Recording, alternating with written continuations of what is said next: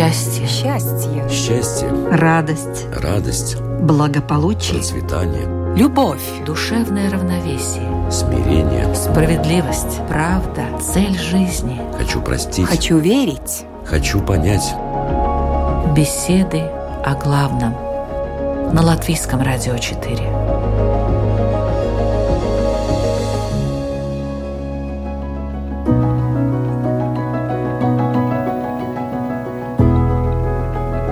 Программа «Беседа о главном», в студии Латвийского радио 4, журналист Людмила Вавинская. Здравствуйте.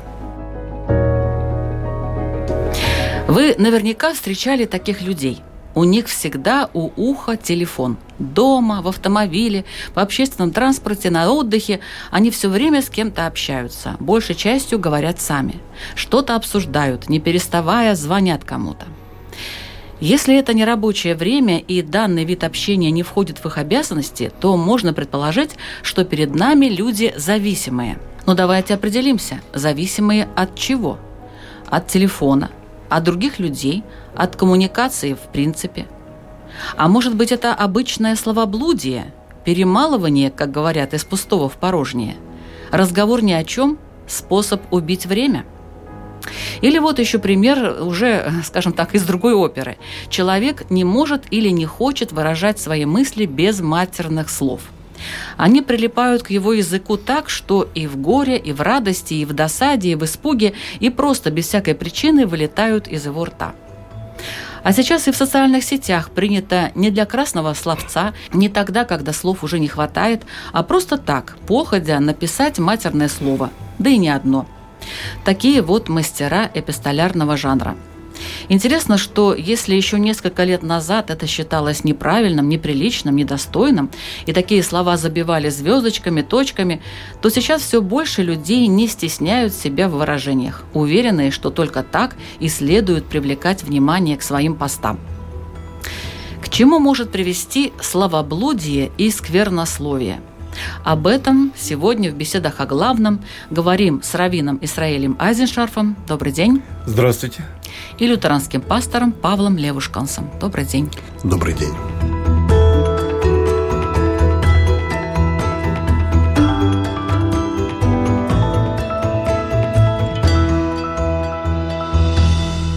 Первый вопрос такой. Как вы считаете, уважаемые участники, тема не мелковата ли для бесед о главном? Ведь, возможно, некоторые наши слушатели недоумевают. Нашли, мол, о чем говорить. Разве это проблема? Как вы считаете, уважаемый Исраэль? Если вспомнить, что Бог создавал этот мир речениями, своим словом, то таким образом слово, мысль и дело – и чувства, которые это вызывает, они находятся во внутреннем, глубоком, неразрывном единстве. И поэтому, скажем, на иврите есть одно из обозначений, там слово, потому что есть разные, где слово, дело и вещь обозначаются одним термином. То есть речь идет о единстве, о цельности слова, дела и вещи. Только когда достигается эта цельность, тогда мы можем говорить о цельности личности, которая так себя выражает. Ну, логично. Что вы скажете, Павел? В христианстве очень большая роль уделяется тоже словам. Евангелие начинается, Евангелие там начинается словами: «Вначале было слово, и слово было у Бога, и слово было Богом». И в Евангелии от Матфея мы читаем: «От избытка сердца говорят уста». И, конечно же, то, что мы говорим, то, что мы произносим, отражает во многом наш внутренний мир. Более того, то, о чем мы говорили в самом начале, так называемое пустословие или многословие, очень часто является отражением как раз бедности внутреннего мира, а не ее богатства. Потому что мудрый человек, он говорит только то, что необходимо сказать, и он выражает какие-то глубокие мысли, глубокие смыслы, передает для других. Человек пустой, человек легковесный, очень часто болтает просто ради того, чтобы спрятаться от собственного одиночества, от этого осознания, от собственной пустоты.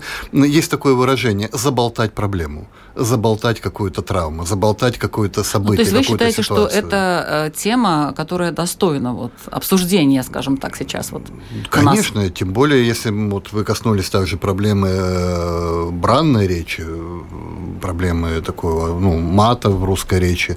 Это в последние годы, ну, последние, может быть, 15-20 лет стало очень актуальной проблемой, особенно по мере развития социальных сетей, общения в социальных сетях, потому что оно довольно-таки часто подразумевает использование обсцентной лексики как нормативной, то есть как части нормативного общения, и даже при помощи матерного слова некоторые люди пытаются бравировать, они как бы демонстрируют свою внутреннюю свободу.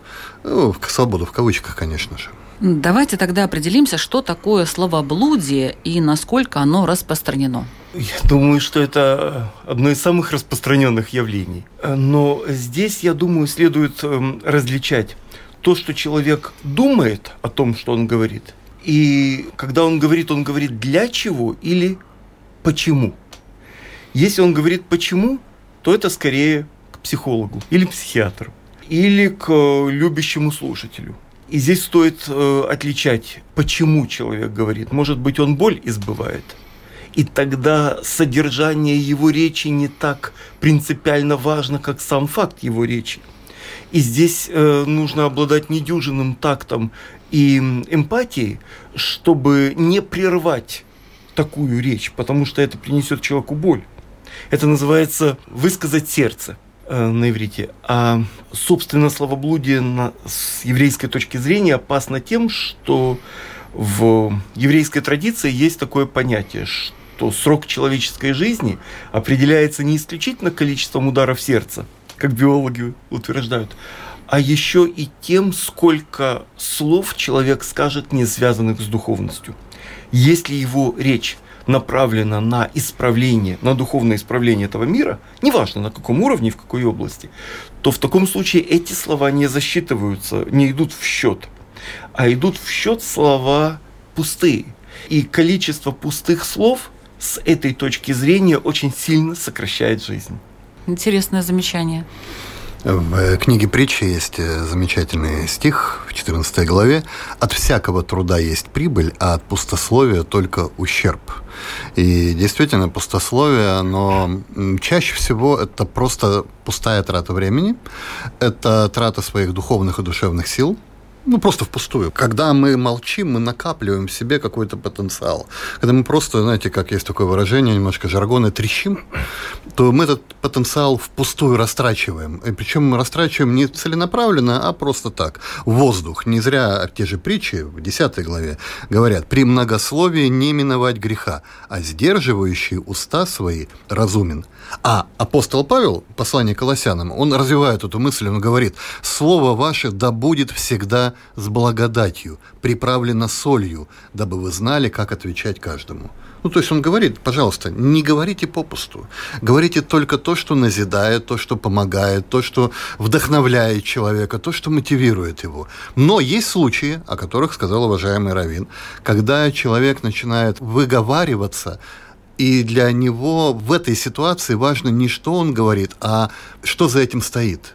И здесь, конечно же, мы, особенно как священнослужители, иногда просто выслушиваем, просто бывает поток мыслей, поток эмоций человека, понимая, что за этим стоит не пустословие, а за этим стоит та боль, которая выплескивается наружу, та травма, то одиночество, которое выплескивается наружу. Я вначале говорил, что иногда многословие может быть проявлением глубокого одиночества человека. Вот он сидит один дома, ему не с кем поговорить. И когда он встречает кого-то, он весь тот потенциал, который накопил, он вываливает за 5 минут, и это иногда выглядит как назойливость, а может быть, это просто проявлением, ну, какой-то вот боли человека, его страданий.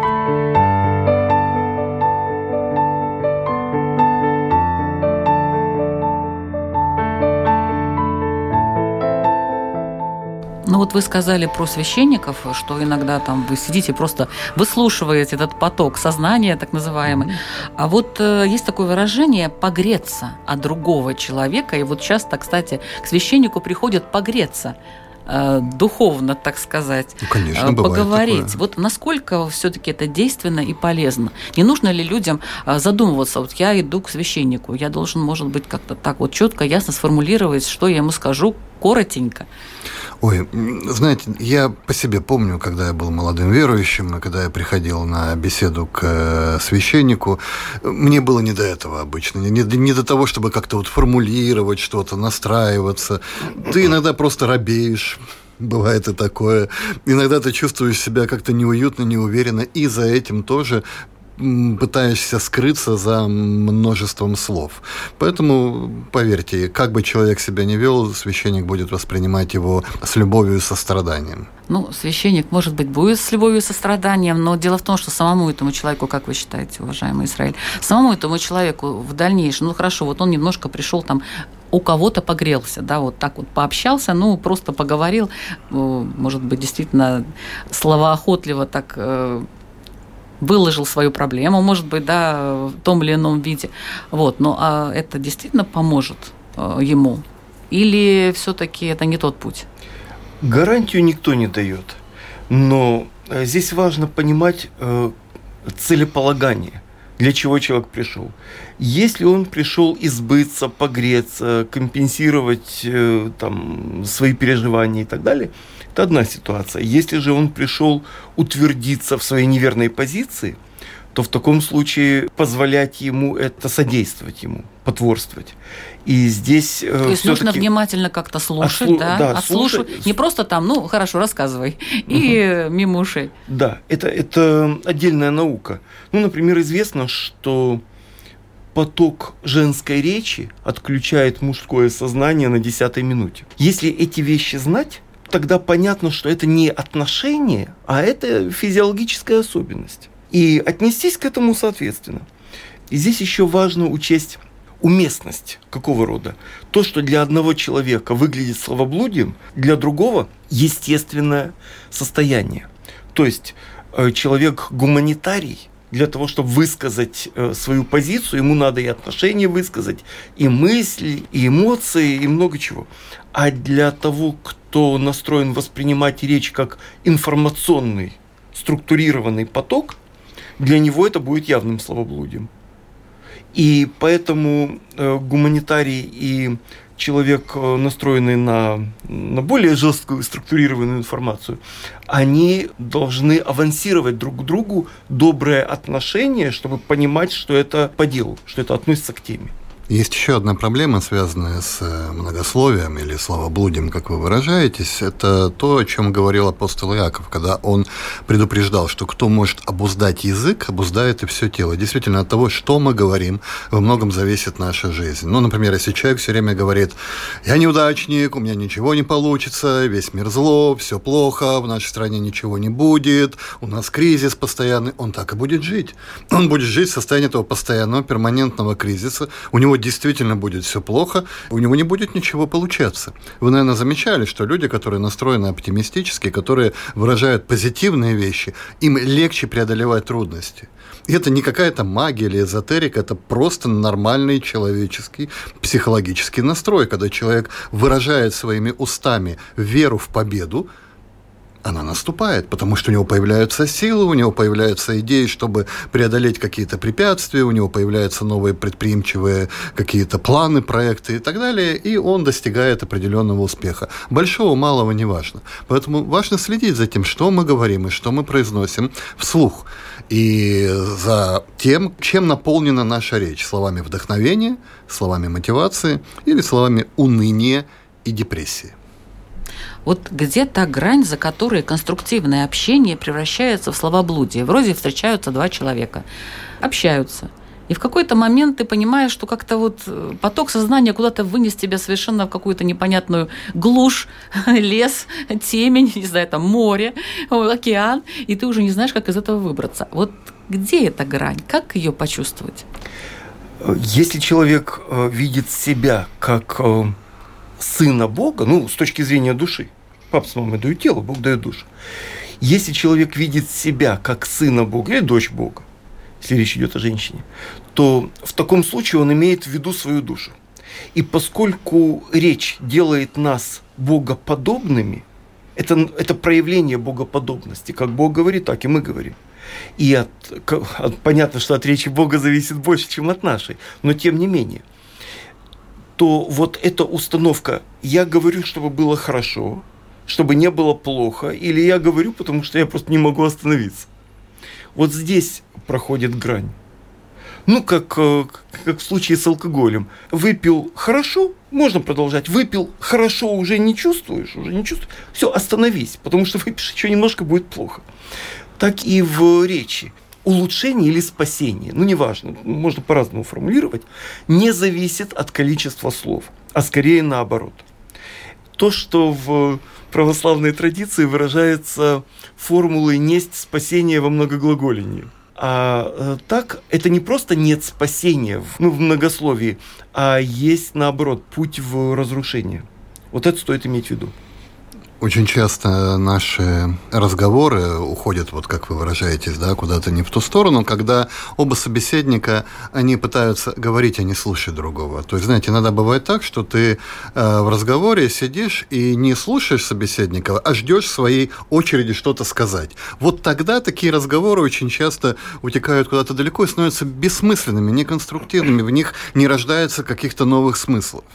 Знаете, мы, христиане, в этом смысле очень такие люди открытые, мы принимаем и ищем мудрость, где бы она ни проявлялась. И вот один вьетнамский мудрец сказал, мне понравилась его фраза: «Осознавая страдания, причиняемые невнимательной речью и неспособностью слушать других, я стремлюсь развивать любящую речь и сочувственное слушание, чтобы облегчить страдания, способствовать примирению и миру в себе и среди других людей, этнических и религиозных групп и наций». Вот если мы с таким подходом начинаем говорить и вступать в беседу, слушая сострадательно и пытаясь своей речи способствовать миру, любви и состраданию в других людях, то мне кажется, что любой разговор может быть глубоким. В свое время один англиканский архиепископ Джон Робинсон сказал о том, что глубокий диалог двух людей может стать формой молитвы, когда он настолько глубокий, что в нем присутствует некто третий. Должны быть для этого и люди глубокие, правильно? Вот уж наш путь в этом и состоит – искать эту глубину внутреннюю.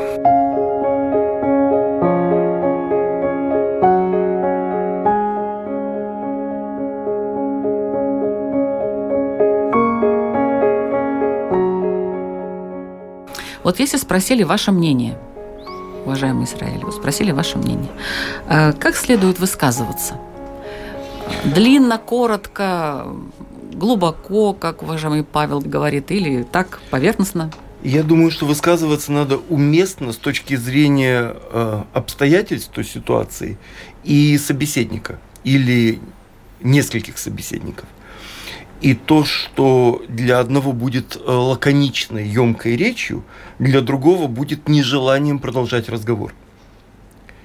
Поэтому здесь надо учесть очень много моментов. И этому надо просто учиться.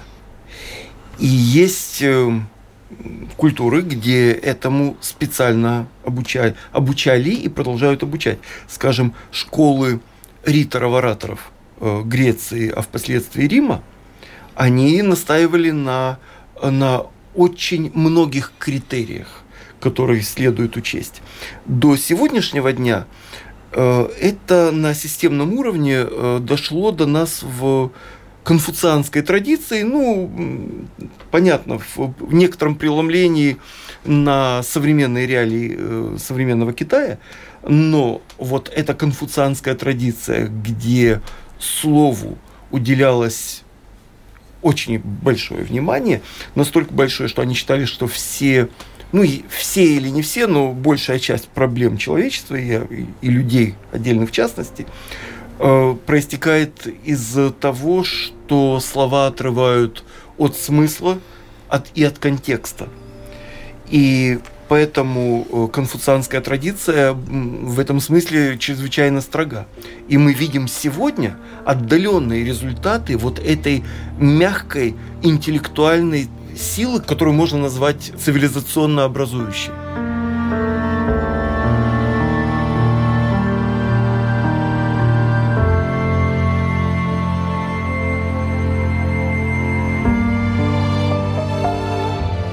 Как не заразиться словоблудием? Вот, между прочим, вот как ни странно, но эта вещь заразная на самом деле, правда?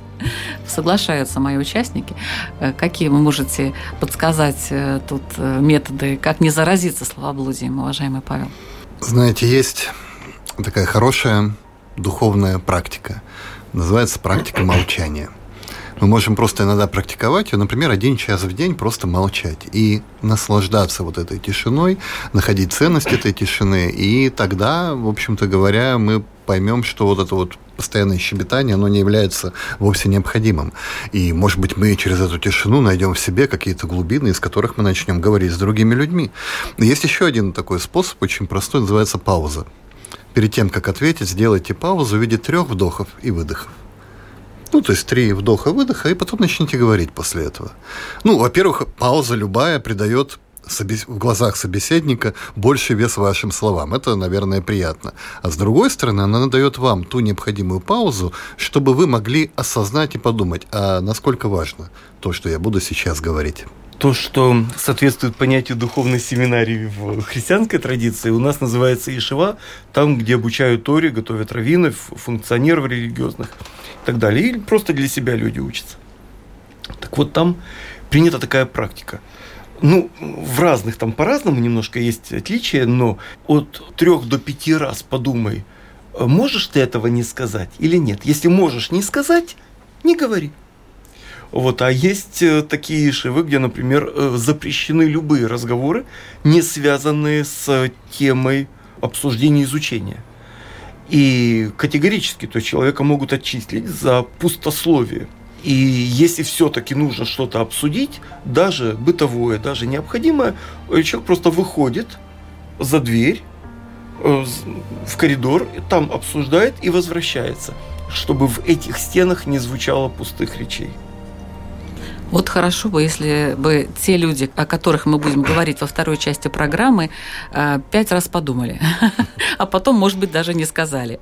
Я напомню, что вы слушаете программу «Беседы о главном». Сегодня мы обсуждаем тему «Словоблудие и сквернословие. Почему это опасно?».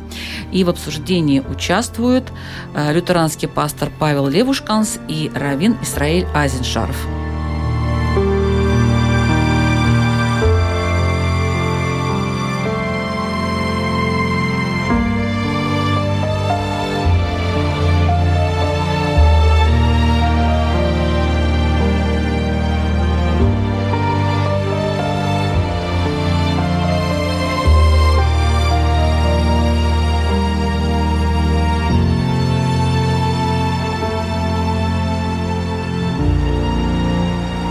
Откуда вообще появилось сквернословие? Это грех или это, в общем, сейчас уже так грехом не считается? Как в лютеранстве, как в христианстве? В христианстве вообще, наверное, наиболее отрицательное отношение к сквернословию, да, среди, по крайней мере, ну, знакомых мне конфессий. Мало кто так плохо относится к ругани, к брани, тем более к мату, как христиане, особенно протестанты. Ну, во-первых, мы читаем Библию. У нас в послании Ефесянам сказано: «Никакое гнилое слово да не исходит из уст ваших, а только доброе для назидания в вере, дабы оно доставляло благодать слушающим». Поэтому никакое гнилое слово – это, собственно говоря, матерная, непристойная ругань и есть. Тем более, что негативное отношение в христианстве к тому же матерной ругани во многом связано было с тем, что русский мат часто, по мнению исследователей, связан, не весь, но существенная часть этого лексического такого пласта связана с языческими верованиями, языческими обрядами, определенными культами. Ну и, естественно, вполне, что для христианина абсолютно неприемлемы те аргиастические, фаллические культы, которые практиковались, и остатки которых, собственно говоря, сохранились в языке и в некоторых таких вот идиоматических выражениях, которые многие люди повторяют, совершенно не понимая их смысла и их происхождения. Также некоторые слова, ну, я как филолог по образованию, мы изучали и эту часть речи тоже в университете. Некоторые слова связаны были с трагическими периодами истории русского народа. Некоторые пришли во времена татаро-монгольского ига и были связаны с насилием, с похищениями женщин, с теми издевательствами, которые люди переживали. И тоже смысл утерялся, а словесный пласт, он остался. Ну и, конечно же, христиане, понимая, осознавая, вот откуда все это происходит, относятся к мату, именно мату, крайне негативно. Вот известнейший православный публицист, игумен Вениамин Новик, очень просвещенный, глубокий человек, говорил, почему разрядка, а матерная брань или сквернословие – это часто эмоциональная разрядка, почему она должна происходить за счет других людей?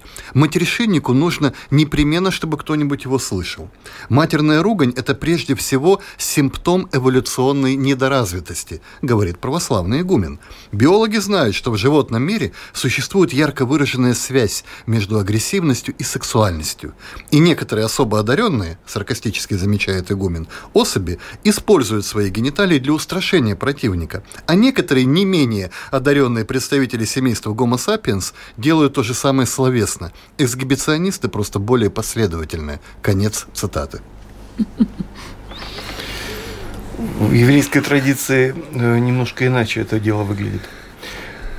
Предполагается, некое соответствие даже матерной речи ситуации. Если матерная речь используется тогда, когда может быть использована обычная литературная разговорная речь, то, разумеется, это неприемлемо.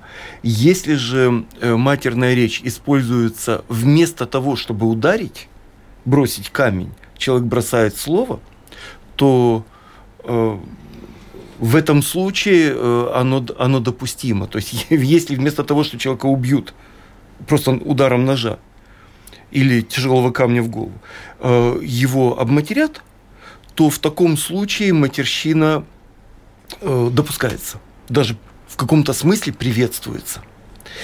Но только в таком случае.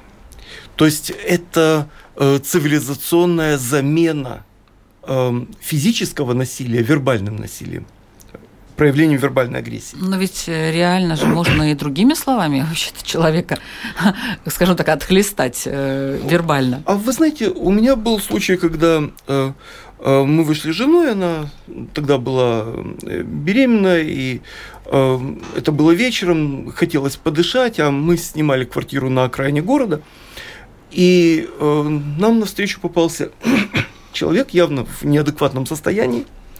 Вот, и он просто вытащил нож.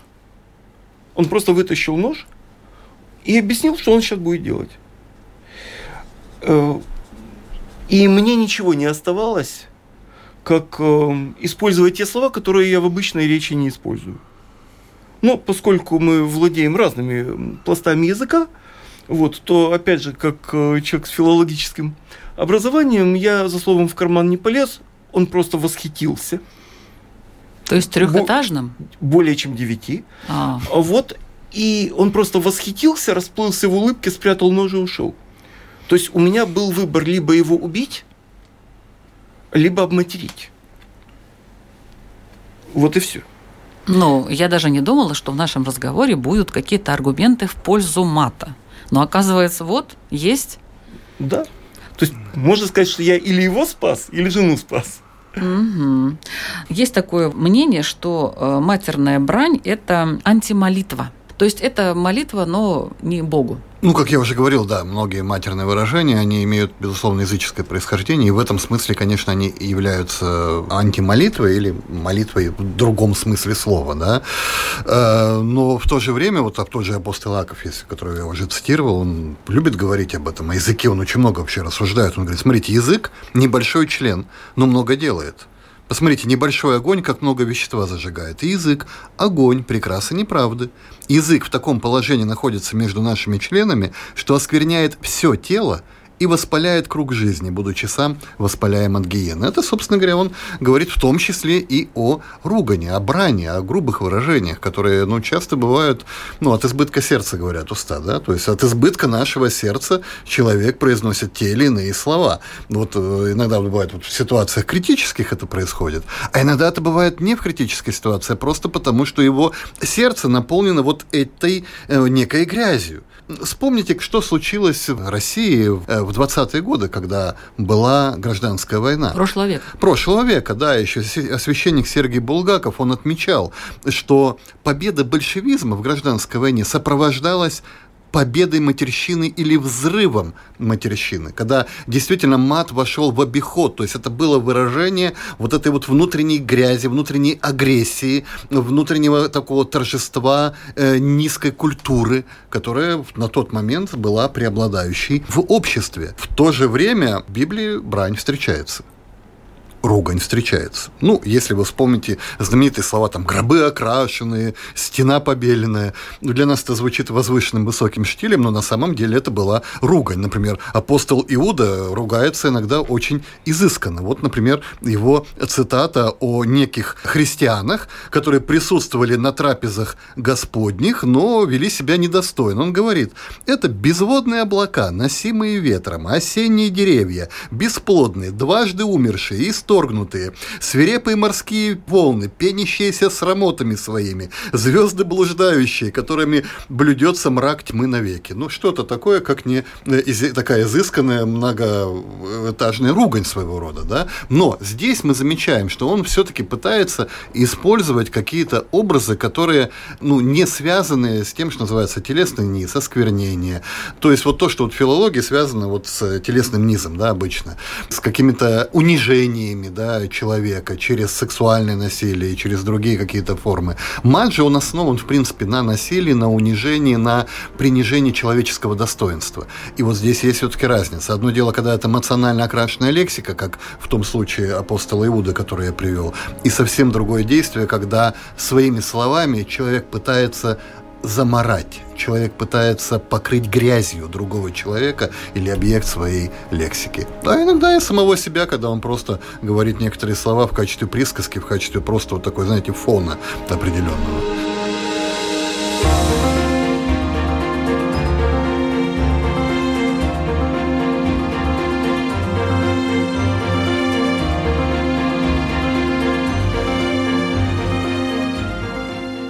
Интересный момент, что действительно мат очень активно использовался в народной речи, в речи простолюдинов, так сказать, да, и в речь высшего класса, высшего сословия он проник как раз в тот момент, когда начало формироваться то, что называется национальное государство. То есть, когда появилось осознание, что и дворянин, и аристократ, и крестьянин – это часть одного народа. Не разные сословия, не разные народы, не разные вообще группы людей, не имеющие пересечений, а часть одного некоего единого народа. И по мере этого формирования мат начинает проникать в высшее общество. Причем это еще в XIX веке не было вообще общепринятым. Это фактически произошло массово только вот после революции, когда все перемешалось, аристократия как таковая была либо исчезла, либо слилась с народом и вот приняла эту вот модель поведения. Я помню знаменитую историю, которая случилась с Достоевским, когда он однажды шел и слышал, как рабочие разговаривают между собой и произносят одно некое матерное слово аж 7 раз подряд. Вот примерно вот как бывает иногда в некоторых таких ситуациях. Он говорит: да что ж такое-то, а? Вы же это слово аж 7 раз произнесли. Рабочие посмеялись, ответ сказали: барин, так ты же вот 8-й раз его сказал при нас, да? Вот. Так что вот для Достоевского это было необычно. Он использовал грубые слова в своих произведениях, но не использовал мат. И вот как раз для него еще в XIX веке это было чем-то из ряда вон выходящим. Он это воспринимал не как норму. Сегодня матерная речь воспринимается во многом как норма, а в некоторых кругах она является даже выражением определенного стиля. Ну, там блогеры некоторые, там деятели такого сетевого жанра, сетевой словесности, они используют мат уже, в принципе, как некое стилистическое такой вот инструмент для придания себе такого ощущения, что вот я свободный человек, у меня нет ограничений, я не ханжа и так далее.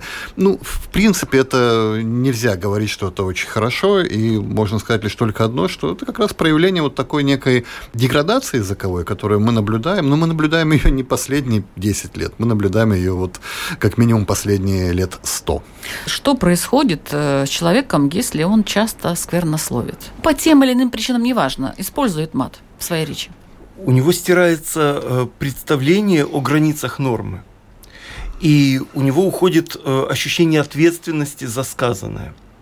Поэтому в закрытых сообществах, как в положительном, так и в отрицательном смысле, ну, можно даже взять криминальное сообщество, там мат не принят, потому что Да. Как это? А так это, потому что слово... Кино вот показывает, что наоборот. Кино это не то? Кино это кино, да. А в действительности они очень ответственно относятся к вопросу. Там, где за слово человек может понести ответственность, он к этому слову относится с очень большим вниманием. И только там, где ответственности нет, в соцсетях или еще где-то человек не отвечает за свои слова. Он себе позволяет. Там это проявление вербальной распущенности, строго говоря. В обычном смысле. А там, где человек знает, что он может ответить за сказанное, он еще 10 раз подумает. И это в каком-то смысле хорошо. Но вот интересно, что у нас один политик, будущий политик, наверное, кандидат в депутаты, который блогер вообще-то сам по себе. Мат у него там через слово был. И вдруг... Он пишет, что я сейчас буду от такой-то партии претендовать на место в парламенте, поэтому я мат использовать не буду. Хотя ему никто об этом не говорил. Все уже привыкли, что он такой. Но нет, смотрите. Пусть так. У него просто уже было и осознание, и понимание того, что действительно мат – это лексика низменная, лексика, которая, оскверняет человека в какой-то степени, и то, что он начал понимать, что если я становлюсь депутатом, то есть я представляю некий эталонный образец, в том числе и поведение для общества. Не зря, например, последний скандал с финским премьер-министром, да, с ее танцами во время частной вечеринки, вызвал такой ажиотаж, да, потому что премьер-министр представляется. Он является человеком, который задает некие эталоны, в том числе и поведение, в том числе этические эталоны.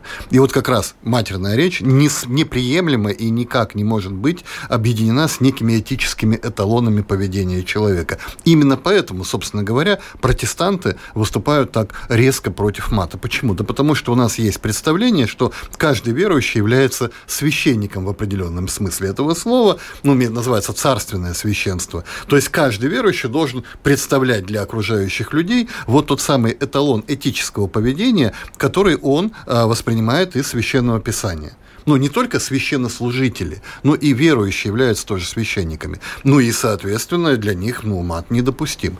Я, например, насколько я себя помню, в общем, никогда не матерился, даже в школе. И хватало вам слов? Я много читал книжек, слов мне хватало благодаря этому. Я книжек много читал. Мои некоторые одноклассники, они не могли выразить даже обычный, школьный курс без мата. А у меня как-то получалось даже ругаться, не используя эту низменную лексику. Благодаря, видимо, тому, что с детства читал очень много литературы. Угу. А что должен делать верующий человек, когда слышит мат? В зависимости от ситуации. Если он находится в ситуации вынужденной, тогда он руководствуется обстоятельствами. В конце концов, говорит и говорит. Закрыть уши. Закрыть уши. Если же это происходит там, где он может изменить ситуацию, например, рядом дети или женщины, или просто интеллигентные люди, которым это режет слух, в таком случае он или одернуть, или уйти. Совсем не обязательно сразу кидаться, не дай бог, да. Это не нужно. У нас был командир в подразделении, который просто так разговаривал. Было понятно, что это не его отношение, а его качество. И когда в ситуации, которая требовала срочных, ответственных решений, он сказал, что это даже он обычно использовал знакомые нам слова из 3-5 букв. Он сказал, что это даже не так, а просто очень плохо. То есть для него уже мат был недостаточным для того, чтобы выразить свое отношение к вопросу. Когда я слышу, что люди около меня, либо в силу недостатка воспитания, либо непонимания ситуации, в которой они находятся, либо просто по каким-то другим причинам начинают злоупотреблять матерной лексикой, то я обычно просто вежливо говорю, прошу прощения, давайте попробуем как-то без мата обойтись, мне это неприятно. Я делаю это максимально вежливо, и обычно этого хватает, достаточно. Потому что каждый человек понимает, что он поступает неправильно с этической точки зрения, неправильно с точки зрения культуры общения и поведения. Вот даже вот человек, самый заядлый матерщинник, он понимает, что он действует неправильно. Возможно, это правильно вот в определенном кругу общения, в котором он привык находиться, да. Но в целом для общества это неприемлемо. И когда ты ему просто об этом напоминаешь, вежливо, с уважением к человеку, ну, обычно этого достаточно, чтобы он тут же перешел на вполне литературный язык, которым все мы, благодаря 10, 11, там, 12 классам, в зависимости от того, кто сколько закончил, благодаря школьному образованию мы все владеем в достаточной мере. Я, например, если я в ленте, ну, во-первых, среди моих знакомых, вот таких, с которыми я общаюсь регулярно, нет людей, которые используют мат, как-то хватает других слов, если что, хотя обсуждаем разные темы. Не всегда согласны мы друг с другом, но тем не менее. А в ленте, в социальных сетях я просто перелистываю этот пост. То есть я его даже не дочитываю, мне это даже неприятно. Бывает такая проблема. Вот ты читаешь пост в Фейсбуке, например, замечательная мысль, которую ты хочешь сделать, ну, разместить у себя. Угу. Но она выражена с использованием там одного, двух, трех матерных слов или выражений. И ты не можешь ее у себя разместить. И иногда бывает просто... Вот я даже несколько раз было такое, что я писал там знакомым журналистам, там некоторым другим деятелям, говорю, слушай, ну, будь другом, я очень хочу разместить твою мысль, вот у тебя замечательное выражение, фраза, аналитика. Убери маты, я не могу этого просто у себя разместить, пока у тебя будет вот такая вот речь. И что вам отвечали? Иногда просто человек убирал маты, да? И все, и делал. Потому что он понимал, что благодаря этому его запись разойдется более широко и, в общем-то, станет более популярной. Его мысль станет более популярной. Она достигнет большей аудитории. Чтобы они не использовали. Да, я говорю, я с удовольствием размещу. Ну, пожалуйста, убери эти слова. Я не могу их разместить у себя. Ну, будем как-то так бороться потихоньку, интеллигентно с этим злом. Но это грех или не грех все-таки? Мат. Я так поняла, что у христиан это точно грех, у иудеев, ну, так грех сказать... Грех – это искажение образа Божьего и предназначения человека.